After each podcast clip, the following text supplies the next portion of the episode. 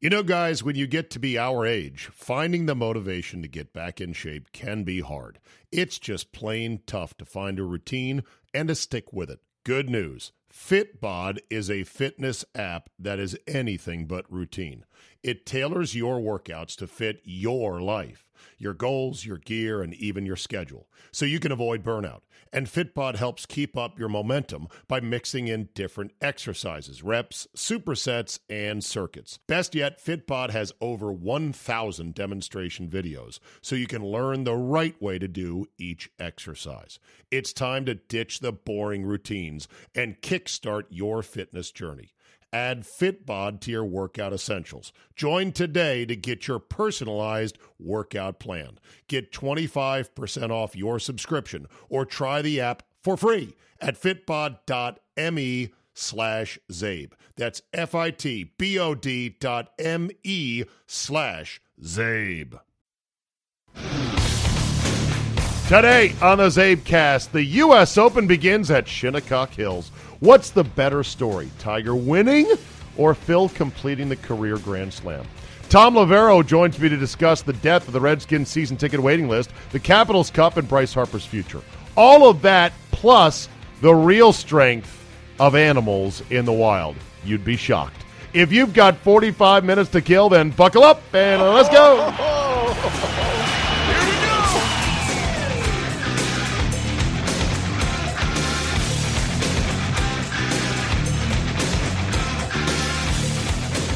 Thursday, June 14th, 2018. Thank you for downloading. The United States Open Golf Tournament is underway under sunny and breezy skies at Shinnecock Hills Golf Club on the tip of Long Island.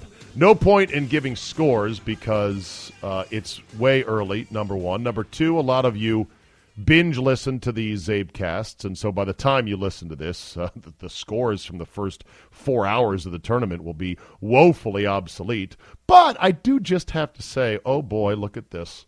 A number of favorites, number of star players just came right out of the gate and drove their scorecard into a ditch. Rory McIl- Rory McIlroy plus six through eight holes. I would say he's probably not going to win this week. Jordan Spieth plus five through eight holes right out of the gate. Jason Day plus five through ten holes right out of the gate. And yes, Phil Mickelson plus four through eight holes as well on Thursday morning right out of the gate. I'm not going to write all these guys off, but, uh, you know, it's not good. Your leaders, at least at this juncture, uh, as we sit here and tape this at about 10:45 a.m. on Thursday morning. Ian Poulter and Matt Kuchar and some guy named Callum Hill, all at two under par through nine, eight, and five holes, respectively. Who's Callum Hill? Well, uh, like the U.S. Open does, it produces a lot of names that people go, "Who the f- are these guys?" And the answer is they're qualifiers. And the U.S. Open is unique in that it is the United States Open Championship, in which they make pretty much all but a very tight top tier of players. I think it's maybe 60 exempt out of a 154 man field or something like that. Yeah, nice research. Just treat the podcast like it's shit. Okay, I, I don't have the number, but the concept is there. It's something like 60 automatic qualifiers, and the rest are those that go through the qualification process. So it's almost 90 guys many of whom you've never heard of. Really good amateurs, uh, good young tour pros, uh, mini tour pros, European players. They they just opened up qualifying for the U.S. Open several years ago. I'm not sure how many, several, 10, 5, something like that. Within the last 20, uh, they, they provided a European section qualifier for the United States Open. They used to make European players who were playing the European Tour fly all the way to the States to come play in a qualifier to get in to the U.S. Open. And the USGA finally figured out yeah, that's probably a bit unrealistic. We should maybe ha- you know keep a few spots, four or five spots in our back pocket, and we'll hold a qualifier over somewhere in Europe and get a more worldwide field. So there are randos there are randos in the U.S. Open mix, and if they have a hot week, they could contend. We haven't had a true qualifier qualifier who's not a tour player on some tour win the U.S. Open in a long, long time. And again, don't ask me who that was. Nice research again. Go ahead. Hey, just you know, want people deleting the podcast, put no effort into it. Shut up. Shut up. I could Google it right now. Not the same as research. Last U.S. Open winner who was who who was a qualifier. Does that make sense, Google? You know what I'm asking. Pretty soon, you know, eventually, uh, uh, eventually they'll just figure. You know, the internet will know what we what, what we want. And uh, let's see, is Tony Romo stuff here? Uh, the youngest ever qualifier was 14-year-old Andy Zhang of China. Uh, he qualified uh, uh, a while ago. I want to say Jack Fleck, who beat Hogan, might have been the last qualifier. Uh, and someone's going to email me this after the fact. I thank you for that. I'll try to mix it into a future podcast. U.S. Open golf winners. All right, Wikipedia. Here we go. List of champions. I'll just scan it and go backwards. Nice tight list. Koepka, Dustin Johnson, Jordan Spieth, Kaymer, Rose, Webb Simpson, McIlroy, McDowell, Glover, Woods. Lucas Glover was not a qualifier, people. He was a tour pro, uh, and and yeah, he was not a well-known tour pro, but he was a tour pro. Angel Cabrera, Geoff Ogilvy, Michael Campbell. Huh. Possible qualifier? I think he was a tour guy. Retief Goosen, Jim Furyk, Tiger Woods, Goosen, Woods, Stewart, Janzen, Els, Jones, Pavin, Els, Janzen, Kite, Stewart, Irwin, Strange, Strange, Simpson, Floyd, North, Zoeller, Nelson, Watson, Graham, Nicklaus, Irwin, North, Green, Pate, Lou Graham, Hale Irwin, Johnny Miller, Nicklaus, Trevino, Jacklin, Moody, uh, Lee Trevino, Jack Nicklaus, Casper, Player, Venturi, Boros, Nicklaus, Littler, Palmer, Casper, Bolt, Dick Mayer. Dick Mayer. Uh, he actually has some uh, notations next to him. The the cross notation. Let's see what that is. Uh, he won in a playoff. Okay, that, that doesn't say anything. He might have been a qualifier. Two years prior, Jack Fleck uh, won at Olympic Club, 1955. One of the legendary, uh, one of the legendary wins in golf history. Maybe we'll see that this week at Shinnecock Hills, but don't don't count on it. What would be the bigger story, the better story, the more sizzle story? Would it be Tiger Woods winning finally in this miracle comeback of his amazingly I'm sure he's not using anything illegal. Recovery from about 106 back surgeries. Would it be that, or would it be Phil Mickelson, beloved in New York and the New York area, finally closing the loop and career and and finishing the career Grand Slam? At I think he would also be the oldest major winner in history. Again, have you done any research for this thing? Well, not really, actually. Uh, let's see. Phil Mickelson age? Well, you know, uh, he's 47. Yes, he's 47. He would be the oldest major winner ever. Uh, Perry, uh, Kenny Perry came close at I think 48 at Augusta, and sculled that chip on 17. Womp womp. Uh, Tom Watson would have been 50 something when he would have won the British, except for Stewart Cink beat him the playoff after Tom Watson three putted pathetically from just off the back of the green at Turnberry. So yeah, so Mickelson being the oldest winner ever, beloved oldest major winner ever, uh, the most you know beloved guy in the New York City, New York area when it comes to pro golf, and completing the career Grand Slam. And given that he skipped last year's U.S. Open, because he was going to his daughter's graduation. Be a pretty good story. But like I said, he's off to a bad start, four over. Tiger, though, would blast everything to outer space. It, Tiger Woods would be beyond that because Tiger Woods still is the needle. Mickelson moves the needle, Tiger is the needle, and therefore, you know, that's the difference there. I just hope it's a, a, a good U.S. Open, and I do believe this is the first year in which, if there is a tie, that they will go to a same day playoff. Again with the research. Okay? Everyone relax. It's not hard to find this out. U.S. Open changes playoff format. I believe this would be uh, the first year. Uh, yes, Feb 26, 2018. Uh, and this would take uh, so long 18 holes of golf on the Monday following the U.S. Open. The USGA announced that the playoff format for the U.S. Open will now be a two hole aggregate score on Sunday instead of 18 holes of golf the following day. Two hole aggregate. That's interesting. That is, uh, that is different two hole aggregate than the British, which is a three hole aggregate, and different than the PGA Championship and the Masters, which is sudden death long damn overdue because this Monday playoff was a total buzzkill. And don't tell me about the Tiger Woods Rocco Mediate thrilling 91 hole showdown at La Jolla at Torrey Pines. That was a one off. That, you know, yeah, that was great because Tiger was in it. But there have been other less interesting ones like Retief Goosen and Mark Brooks in 2001 in an 18 hole playoff. Uh, Ernie Els beat Colin Montgomerie and Loren Roberts in a playoff in 94 in Oakmont. Those are the only three playoffs in the last 25 years. You may say, well, it's only happened three times. What's the big deal? The big deal is this is modern sports we're living in. This is 2018, okay?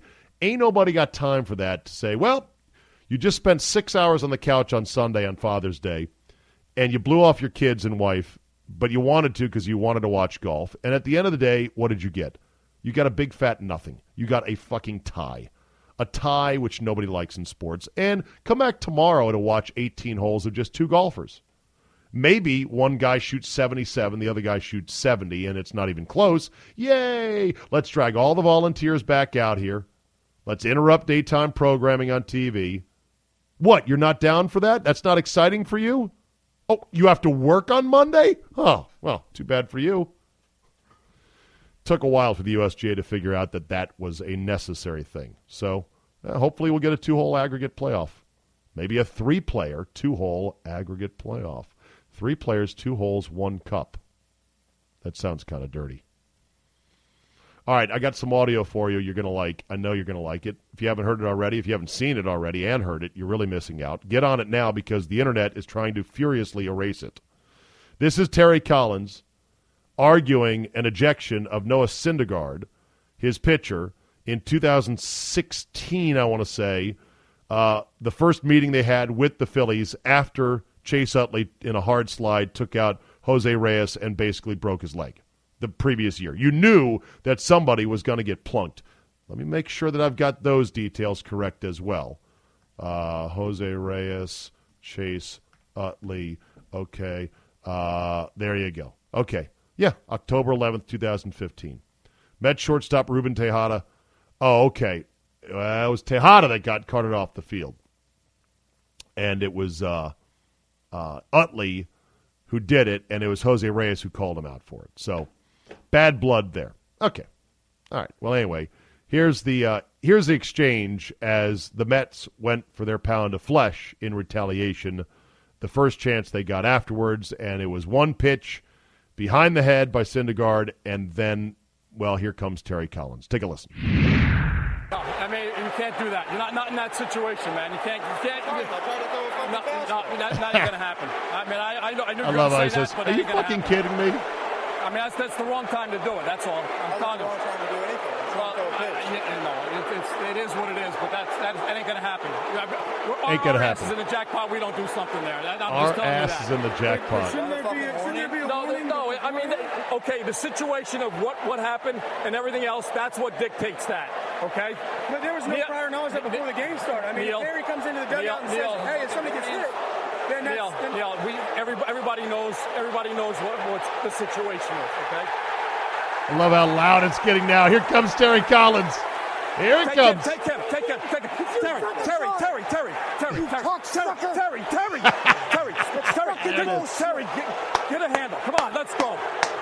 Come on, now, talk to me. Go, talk, talk to me. Tommy, that's talk, fucking bullshit. Terry, You talk to know me. it. Then you talk to me I about know, it. but then. you, you know, Okay. you gotta give us a shot. You know what? You gotta give us a shot, okay, Tom. listen to me. Let me hear what I'm saying, okay?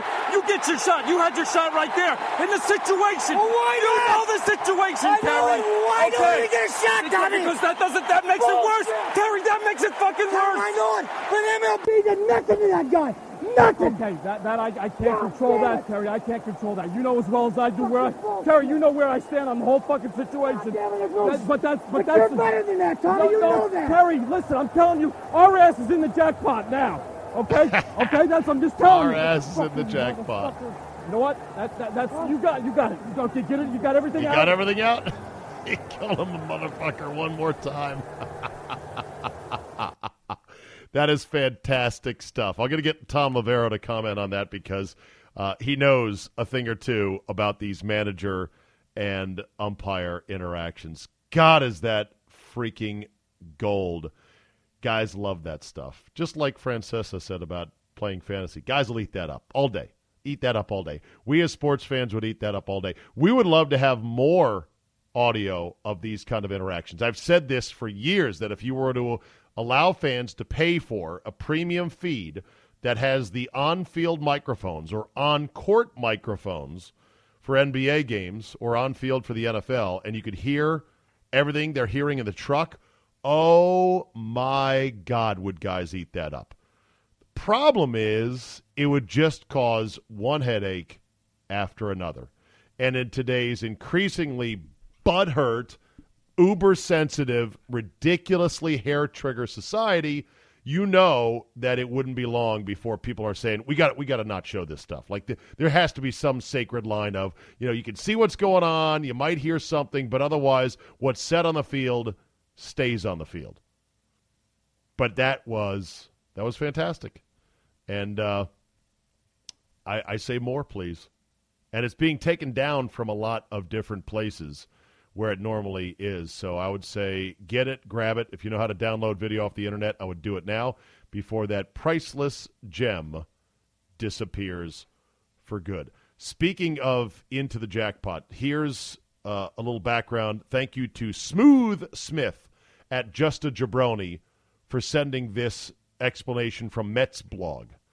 Uh, umpire Tom Hallion says, It's our asses to the jackpot if we don't do something here. Hallion first says this, says this to Syndergaard and then later to Collins, meaning if we don't eject you, MLB will come down on us for letting a beanball war occur. P.S. Knowing Utley, he probably would have just taken it and moved on because he's old school too. The actual phrase was a new one to me, writes this particular blogger, but Twitter user Bruce Edwards 4 did find a quote from the 2000 TV movie Homicide the Movie, in which Detective Frank Pembleton, played by the great Andre Braugher, says, This is not taking a bullet for you. This is you wanting me to toss your ass in the jackpot. You're confessing to a murder, Tim. Do you understand that? Wherever Hallion had heard the phrase, his implication was clear that basically uh, you become part of the prize, you become part of the jackpot, and that you don't want to be that one that is in there where your ass is indeed, quote unquote, part of the jackpot. I know this. Tom Loverro, anytime I get to talk to him, it's like a miniature jackpot, if not a mid sized jackpot. And my old friend and grizzled scribe swung by for a few minutes today. Joining us now, you know him, you love him, Tommy Loverro, longtime columnist in this town, still writes for the Washington Times. You hear him on WJFK 106.7 with my friend Andy Pollin. Tommy boy, how about them caps? How about them caps? Well, you know, I'm a big believer in track record. And uh, until you've done what the Caps have done, I'm not going to buy into you. So I was one of the last ones. You were one of the On last board. holdouts on this team, weren't you? Absolutely. And to the fact- very end. Did you not write that they had lost the Stanley Cup in game one against Absolutely. I absolutely did. Go big or go home, baby. you I, dick? I did. I said, I said, you give you you score four goals against uh, Mark uh, Andre Fleury, Fleury, yeah. And you uh, don't on win? the road, and Yeah. you don't win. That's a lost opportunity. That that that's the series right there. Ah, your And job your I- job is not to root for the damn team. You are Right. a you are a big J journalist from the old school trade. I am a clown fanboy who's on the radio, not a journalist. I'm the one that's supposed to root for the team, not you. Now that said, uh, and I, I, you know, we tell people this in, in our business. When the teams win, it's better for all of us. We all make more money. We all get more attention. And so, I mean, you know, I always root for me. So the fact that the Caps won the, the Stanley Cup, I mean, I got more work. I, I, I got more. I, I gained more followers. It's just, it's just, it's, it's a good thing. Yeah. So you know, I didn't root against them, but people thought I was rooting against them. But I was wrong, and I was glad to be wrong. In fairness to you, Tom, you cover the team a lot. You show your face. You put in the work. In part because the Caps give you parking, whereas the Wizards don't. and it, it's all about the parking with you. But in fairness, you have covered this team for many a year, and you put your face in that locker room after gut wrenching postseason loss after gut wrenching postseason loss. Am I right? Yeah. Yes, I've been in that locker room when in front of Nicklas Backstrom, where he he had this like deer in the headlights look, saying, "I don't know what's wrong with us." You know, he'd say, "We're we're not desperate enough." You know, we don't have a sense of urgency. You would hear these words coming out of the Capitals locker room uh, year after year after their second round exit. Uh, and what was interesting is the language this year to describe the team was flipped. You heard Barry Trotz say how much he liked his this team's sense of urgency when they played. You you heard you heard words to describe like their their competitive level. Right. I remember against when they lost to the Penguins, all the Penguins coach could talk about was his team's compete level.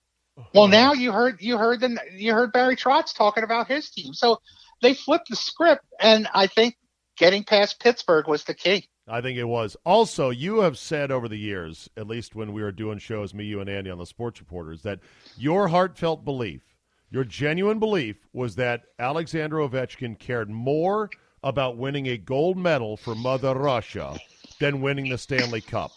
Obviously, he seemed to care a lot and revel a lot in winning the Stanley Cup. What are your thoughts on this evolution of old Alex Ovechkin? Well, I I chalk it up to the gray hairs he sees in the mirror. I really I do. I mean, I I think that uh, and I think this was part of the conversation that Barry Trotz had with him when he went to Russia in the off season and spent some time with Ovechkin. I think uh, Ovechkin realized that he he he was worried about his career being defined by what he hadn't done, as opposed to what he had done. He heard the criticisms about never winning the Stanley Cup, all that, and I think he finally took it to heart because he's closer to the end than he is to the beginning of his career in the NHL. Thirteen years. I mean, he, I think he's 32 or something like that. Uh, but so I really do think he he looked at this and said, I don't want to be defined by my, my failures, no matter how great my accomplishments have been. I want to take that away from my critics, and I think he changed his priorities. But Barry Trotz said that that at the end of the regular season. He said uh, Ovechkin changed his priorities more towards team goals. So I mean, I, I think that was a big impact. I think ma- maturity, getting old, fear of of not of seeing the end of his career. I think that all contributed to what was a great season for him and a great postseason. and now it changes his legacy immeasurably and forever, and it cements it in an entirely different orbit in the the hockey pantheon. Correct? Yes, I mean, you know, i i if you're going to be a geek and count how many Stanley Cups a guy has, I mean, I, I just think that's foolish. I think I think once he got that one Stanley Cup, that that, that takes away the other. There's nothing else you can say about Alex Ovechkin. He's won the MVP in the league three times. He's won seven scoring titles. Uh, I mean, his greatness now is defined by his accomplishments, not by what he hasn't done. And one Stanley Cup will will make all the difference. I mean, it, it, they can't take it away from you. Yeah. You know, so I mean, I mean, if and and you know, I I think the Capitals have an opportunity to do more. I think this is a team that that is is not going to take a step back, but I think is only going to be better uh, since Y- Yevgeny Kuznetsov may be the best player on the team Sure. actually, the, the 26 year old Russian counterpart. So uh, there may be more, but now he has it, and I think it changes his legacy absolutely. Yeah, I agree. One is one is enough. One title is enough for any legendary player Yes. That uh, if you just start nitpicking, well, he only has one, you're going to be a lonely guy on a bar stool at the end of the bar with nobody that wants to talk to you because you're a fucking idiot. Uh, yeah. Know, Brett Favre has one. That's more than enough given all of his other accomplishments when it comes to the game of football. And you can name a bunch of other guys in the similar boat. Absolutely. You know, Aaron Rodgers, uh, if you go football, Steve Young. Steve Young has won Super Bowl. Yeah. So, no, I think this, this was a a big moment for, for Ovechkin, a big moment for Barry Trotz, who also did not want his career defined by his playoff failures as well. You know, yeah. he didn't want to be known as the greatest coach uh, of his time, never to win a Stanley Cup. Uh, and getting past Pittsburgh, I think, was a big deal for them. I just think, I mean, you, you go back and you look. I went back and looked at the way this team would talk after games against the Penguins, and they were defeated they were defeated. And I think the infusion of youth on this team sort of helped get rid of some of that baggage. All right, let's turn to uh, let's turn to baseball here. Is there a Bryce Harper comp on Alex Ovechkin because he's coming up on what will be a massive payday, either from the Lerner family or somebody else?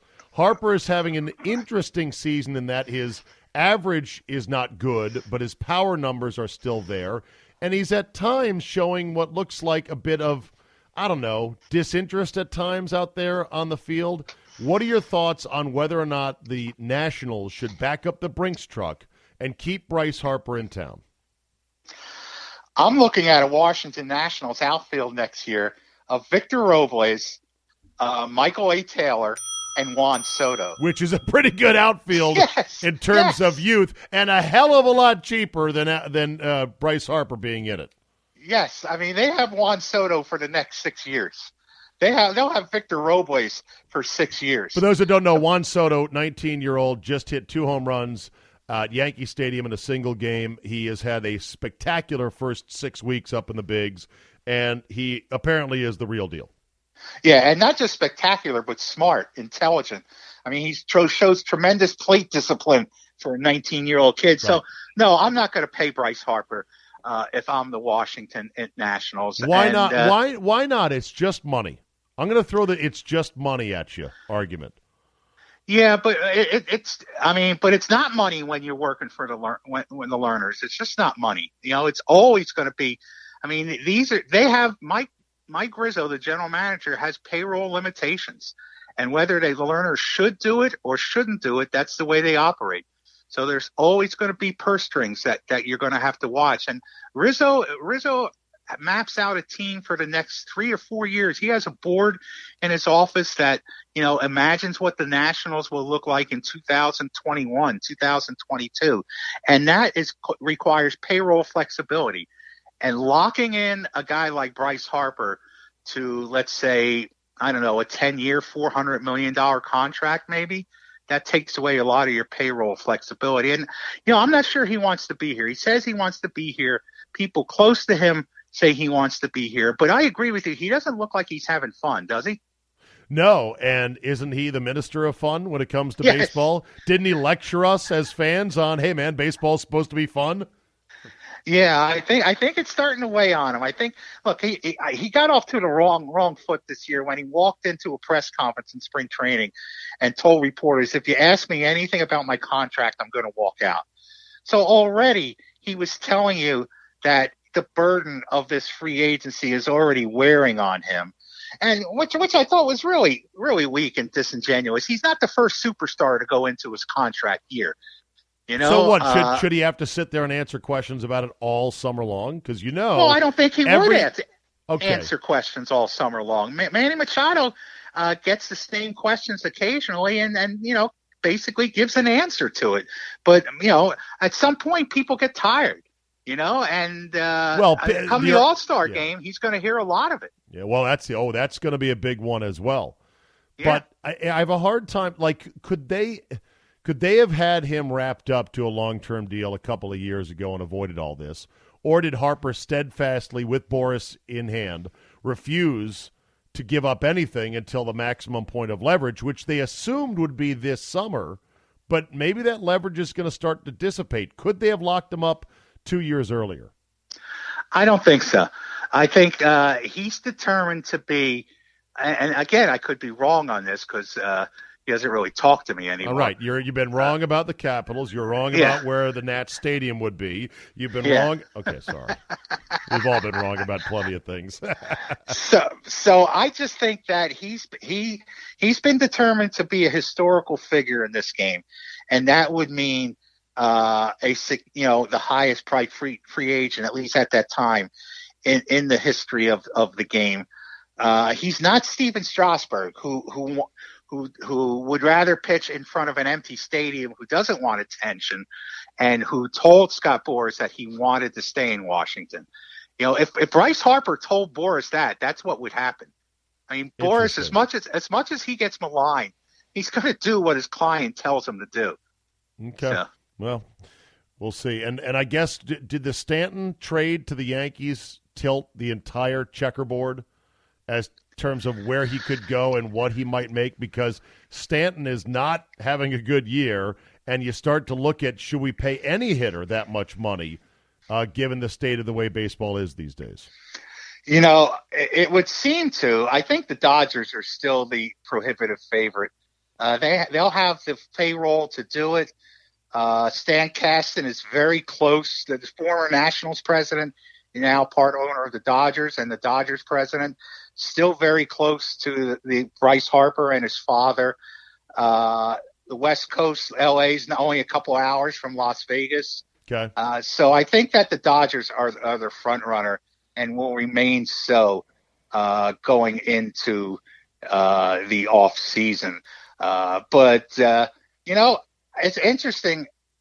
I mean, right now the Nationals, Bryce Harper is the third most interesting figure on that team behind a Juan Soto And Scherzer. and and, and Scherzer, who Yeah. who we're watching, we're watching Sandy Koufax. We're watching one of the great pitchers we've ever seen in Oh. this game right now. Uh, Walter Johnson. I mean, it's historic yes. right now what he's doing. He's ridiculous. Yes, uh, he is must watch uh, right now. Every time he takes him out. Yeah, must watch because his games go really fast too. Because nobody's getting a hit pretty much. these games. All right, this was we we lost we lost someone near and dear to all of us in the DC market uh, yesterday, and it was a, it was a sudden passing, a bit shocking as well. But the Redskins season ticket waiting list died suddenly on June 13th, Tommy Loverro, with new executive Brian Lafemina basically coming out of the woodwork saying, Oh, yeah, no, there's no season ticket waiting list. And if you want to buy tickets, here's the phone number. You tell me, on a scale of one to shocking, how was it for you to hear a Redskins official pretty much lay bare the lie that we all had agreed upon for years now that there was some pent up demand for tickets to a football team that's been relentlessly mediocre on their best day. I was in the room when he said it yesterday. I went to Redskins Park to meet the guy and was was sitting across from him at a table when he said it. And I'm looking at him and I'm thinking, "Oh, Mister, I can't. I, I should take I should take a picture of you now, so you can look at it two years from now and see what you look like." Oh, Mister. I mean, Were you, also by the way, said, were you were you stunned because this was not on the agenda? There was no press release saying, "Come talk to Brian Lafemina, who will say last rites to the season ticket waiting list that suppos- supposedly was up to two hundred thousand people long as recently as 2013." It was stunning. It was stunning, but there was a lot stunning. Uh, to me, the more remarkable statement Oh, yeah. was he called the Redskins a sleeping giant. Now think about this. When you're describing a, some a team that's a sleeping giant, you're talking about a team that no one's paying attention to, that flies under the radar. Have you Right. ever heard the Washington Redskins described like that, like sleeping giant? Other No, that's- a team that no one's paying attention to. Are you kidding me? Yeah, We're talking about the Redskins. Uh, and that that's describing an underperforming asset or perhaps a fixer upper house. That you say, hey, with a little TLC, and if we gut the interior mechanicals of this house, we could really restore her to something nice. This is far from the Tiffany franchise the team and the ownership has thought they still were with the gleaming three Lombardis won by an entirely different coach, entirely different administration, entirely different owner 27 years ago. And and you know another thing he said, which which really I'm surprised everybody in the room didn't gag when he said there are no secrets. He said there, There are no and, secrets. And, and I'm surprised. What at does that that mean? Point, I, I don't know what that meant, but I'm surprised after he said that, gas pellets didn't drop in the room, and and we weren't all gassed by Bruce Allen at that point, who who. Who, who keeps everything secret? I mean, this is the anti Bruce Allen when we think Right. about it. Right. I Okay. mean, Bruce so Allen keeps everything secret. okay. So this is my question to you then, looking at the big, big picture, zooming out even further. What does this mean that there is such a radical tone shift with this organization? What is the net net boil it down, Tommy, essence of what we're seeing? I 'Cause I've think. got I've got one word in my mind, and I'll I'll let you say yours, and then I'll say mine. Well, I think finally, some you know, Dan Snyder, or whoever, somebody besides Bruce Allen in charge, said that uh, you know, I, and it wasn't just I, I, you know, it may have come from the league. You know, this guy worked for the NFL, Right. and and maybe people in the league were in Dan Snyder's ear saying, "Hey, you know, it's a new world in the NFL right now. We're battling." We, we, I mean, yeah, uh, we we may have all this revenue, we may be getting all this revenue, but every day there's there's a negative story about our product out there. So we're fighting a fight here, and it's all the teams that are fighting for it. So you can't just open up shop and expect to do business anymore. Maybe somebody from the league told them that, and maybe Yeah. that's why this guy came from the NFL. He's an outsider who worked for the league for years. They also hired a chief marketing officer uh, who was the marketing officer for the Jacksonville Jaguars. And let's face it, it was pretty hard getting the people to come to see Jaguars games. So that guy might be pretty good at his job Yeah. uh, at, at this point. So I think at, at some point they realize what the rest of the NFL has sort of realized is we can't just open up shop anymore. Uh, it's a competitive field, uh, and and even though we're bringing in all this revenue, uh, the cost of all this negative publicity is is going to wear down on us. Yeah. We've got to we've got to change the narrative about our product. And they looked at the Redskins and said, "You got to change the narrative of this team." Yeah, I think the uh, my overriding thought was quiet panic. That there is a quiet and urgent panic beneath the surface that this organization has said we have got to get grinding right now because God forbid, you know, Alex Smith is not all we think he's going to be and God forbid this young team that we didn't add much to this past offseason doesn't bloom and sprout like we hope and we go 5 and 11. Any NFL team as you know, Tom, without an elite quarterback and we don't have one in Alex Smith, we've got a good quarterback, not an elite guy. Any team can go 5 and 11 with a blink of an eye, with a couple of injuries, with a little bit of bad breaks. 5 and 11 this year would be devastating for this team. I think. Yeah. Oh, absolutely. I, I still think there are seven and nine to nine and seventeen, maybe even ten wins. I was at uh, minicamp yesterday, uh, and I understand why they're feeling good about this team.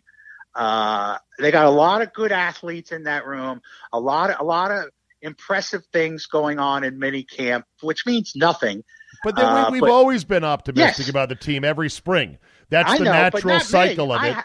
not you? I- okay. I haven't necessarily been, uh, and I don't, I'm not saying I am now, but what I saw yesterday from some of the young guys, uh, and uh, and I thought I was impressed. I can understand why they feel good, okay. you know. I- but I that, think- but but but it's a long way towards feeling good against your own players and go and and competing in a division with the Super Bowl champion Sure. uh, and Ezekiel Elliott, full season Dallas Cowboys, and a new head coach in the uh, New York Giants. Uh, you know, so I mean, they're I in think- a tough division right now. I think Guice and Doctson and the secondary are the three biggest wild cards, along with the wild card every team gets dealt every year, which is injuries. Yes. And I think they need to have three of those four wild cards break in their direction. Otherwise, yes, they have they have some good young talent. They're they're doing. I'll, I'll give them this. They're they're earnestly doing some some smart things, and they're trying smartly. I I, I thought they were smart, the Redskins, Tommy, in not basically paying anything for a lot of these guys that were walking out the door this spring, because most of the guys that walked out the door weren't worth much. So I applaud that strategy, but it's going to come with a bit of risk and maybe some short term pain until you know you keep filling up the roster with younger, better players. Yeah, and it's funny because there's a quote from Jay Gruden earlier uh, this week where he said they don't have any time. There's no, there's no, there's no time. They need, they need to win now. He said, and I don't know if he's talking about himself or the team or what, but uh, I'm not sure they have time for short term pain. Yeah. So when do you think the new stadium is going to get announced? Well, I think you're going to see it uh, heat up once the. Uh, not that look, Muriel Bowser is was going to win is going to win the Democratic nomination for reelection as, as mayor in the district. But I but the primary in D.C. I think is next week. I think once that's over, you know, then I think you're going to see more talks and more news heat up about uh, you know the district and a new stadium. I don't know what they're going to do in Maryland because. Uh, you know, Larry Hogan, you know, is running for reelection as governor there. He has to wait till November, but he's a very popular governor.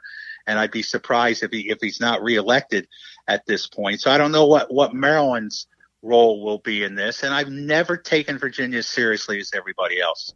Yeah. Uh, I mean, for one thing, I mean, you have this debacle of a training camp that is costing the city of Richmond hundreds of thousands of dollars. They're taking a bath on that son of Yeah, a bitch. right, Poor guys. Right, right next to where the legislature meets in Yeah. the in the capital of the state. You think they're not paying attention to what's happening to training camp? Yeah. And they're and they're going to approve money, you know, to help support a new Redskins stadium. It's a tough and- one. That's for Yeah. sure. It'd be a very tough pill to swallow.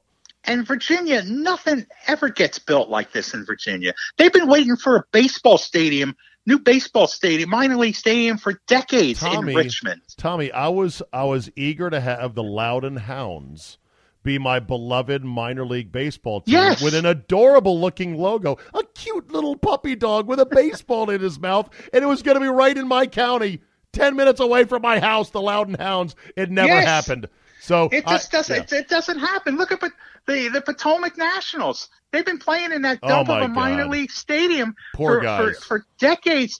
Jack Kent Cooke wanted to build uh, the new Redskins Stadium, Potomac Yards. Nothing gets built like this in Virginia. It doesn't happen. Yeah. Okay. Uh, let's uh, real quick on this, and then uh, I got one thought for you on Canelo Triple G, which was announced uh, the second, the sequel announced yesterday because you're a big fight guy. But uh, before we get to that, uh, to start the Czabecast today, I played the audio, which you may have heard, of Terry Collins going out to argue the ejection Oh, yeah. of Noah Yeah. Syndergaard. Uh, you being a longtime baseball scribe and knowing some of the legends of these nose to nose confrontations, like the great Earl Weaver, there was nobody any better, save for maybe Billy Martin. Uh, what did you make? Did you hear the audio first and foremost? Yes, I did. Okay, And I, and, and I what was- do you make? What do you make of the play by Terry Collins? His opening gambit was to call the umpire a cocksucker. I'm like, that's your opening gambit. Well, you're already on eleven. You got nowhere to go from here. Yeah, and I mean that that will usually get you tossed. Yes. I mean that that's that's one of the magic words. And why did why did it not get him tossed? Uh, you know, I I think that if I'm reading in between the lines, I think the umpires were told by the league office not to let some a certain that situation that they expected to happen get out of hand. Because this was in the aftermath of Yes. Chase Utley taking out uh, who was it Reyes uh, with a hard slide and breaking his leg. The, Yeah. the year before in the playoffs. Yeah, I, I so I mean, if you read what the umpire was saying, I think he was saying basically, look, we were told to do this. It's something beyond our control. Uh, Did you like Uh, the and phrase? I, I think did that's you like why the they phrase? didn't throw him out. Did you like the phrase? My ass will be in the jackpot. Yeah, He kept saying that. I've never heard that before. People have sent me links to its origins and where it's been used. Had you being a wordsmith and a man who's been around, have you ever heard "my ass will be in the jackpot"? No, I've never heard that either. Uh, to be honest with you, and I, I think that was why he Terry Collins probably didn't get tossed. Uh, but that so. that was classic. Okay, so question: audio. How was it? How was that mic'd up? Did did MLB Productions mic up the umps just because they thought maybe this particular game? Do they routinely have microphones and umpires? I don't know, but if you go search for that video now, it's been pulled from almost every site. Oh, I should have saved it. Yeah, Son of I, mean, I found it late last night finally on a Facebook entry, but when I Google it and I, I go to like USA Today or other places, this, the, the the video's been pulled. Wow. So and baseball, who should embrace that, apparently took it back. They ought I mean, to. They ought to mic people up, are talking about it. They ought to mic up every. They ought to publish and mic up every confrontation, every brawl, every manager and umpire interaction ever. It'd be the greatest thing. Yes, that was fun. Good stuff. All right, Canelo, Triple G, the rematch. Go. Well, I thought Triple G won the first fight. I, I mean, the fact that it was a draw was was a Vegas Golden Boy decision that that was shameful. Uh, I I think that you know, I think that Canelo basically there's a difference between fighting defensively and backing up and running away and backing up, and I think Canelo did more of the running away. I covered Pernell Whitaker in his prime. I know what a defensive fighter who who who can score points while backing up looks like, and th- and that wasn't Canelo. right. And I th- I think Triple G won't leave it up to the judges this time. But a g- but a good fight for boxing though. Oh yeah, Yeah. the only fight. The only really. fight. Yeah, well, the only fight's the good fight, and you and you love you love boxing, so it's it's good for boxing, and it'll be fun. I wish I was going out to the Vegas. You gonna go out to cover it? Probably not. I think my Vegas days may have may have got passed me by. What? Wait a minute. I'm wrapping it up with you today. We can't open this can of worms. All right, you know what? Hold that thought. Next time we visit, we'll we'll we'll discuss that at length. That to me would be a more tragic passing than the stupid season ticket waiting list. Tommy's Vegas days are over. That can't be the case. I'll talk you out of it, all right? Well, you're going to have to take me with you sometime. That's the only way I'll get there. Listen, that's totally doable, and it's on my bucket list now. Tom Loverro has an outstanding podcast. It's called Cigar, Cigars and Curveballs. Can be found wherever podcasts are found. Tell us what the current episode is. Well, I just got done talking to Larry Holmes, former heavyweight champion. Uh, he just celebrated the 40th anniversary of the night he won the title from Ken Norton when they used to fight 15 rounds, not 12 rounds. And uh, probably the greatest heavyweight title fight in the past 40 years. And the one podcast that just dropped is uh, an interview with uh, uh, broadcaster and sports writer Lesley Visser about her career Oh, uh, covering all kinds of sports from the Super Bowl to the Olympics to Final Fours. A really impressive resume. good stuff. Lovey, always great to talk to you. Thank you for your time, brother, and we will chat Thank- soon. Thank you, Czabe. Love talking to you. All right, we'll end with this today. And I know this is something that is better watched on the internet than me just talking about it, but you may have seen it. And if you haven't seen it, I'll make sure to tweet it, and you can check my Twitter timeline to see for yourself. There's a video out there which is truly astounding that shows you just how strong animals really are. And what you have is a case of three pro wrestlers, big, burly ass dudes, in a game of tug of war. A little game of tug of war with surely an easy opponent, someone they should be able to pull with absolutely no problem whatsoever. Who's the opponent? A two and a half year old lion cub. Yes, a lion cub, not even a grown, full size lion, but a lion cub is biting down on and digging in with her claws inside a zoo cage a very thick rope, a tug of war style rope, probably a three to four inch thick rope. And the lion is playing a friendly game of tug of war. The rope goes through a little, you know, hole in the cage and around the corner to where the three pro wrestlers have dug in themselves. They're like, "All right, come on, let's let's win this tug of war." And they are pulling on this lion cub and making zero ground whatsoever. In fact, the lion cub does not even look tired. That is an absolutely priceless video. Just reminds you of, uh, yeah, wild animals uh, will fuck you up big time, especially alpha predators like a lion. Even if it's a two and a half year old cub, that's not even fully grown. Three bodybuilders, three three pro wrestlers. No, you better bring five or six or seven. I kind of want, and I'm not sure if they would allow this. I kind of want to see a team of six, seven, eight, nine, ten.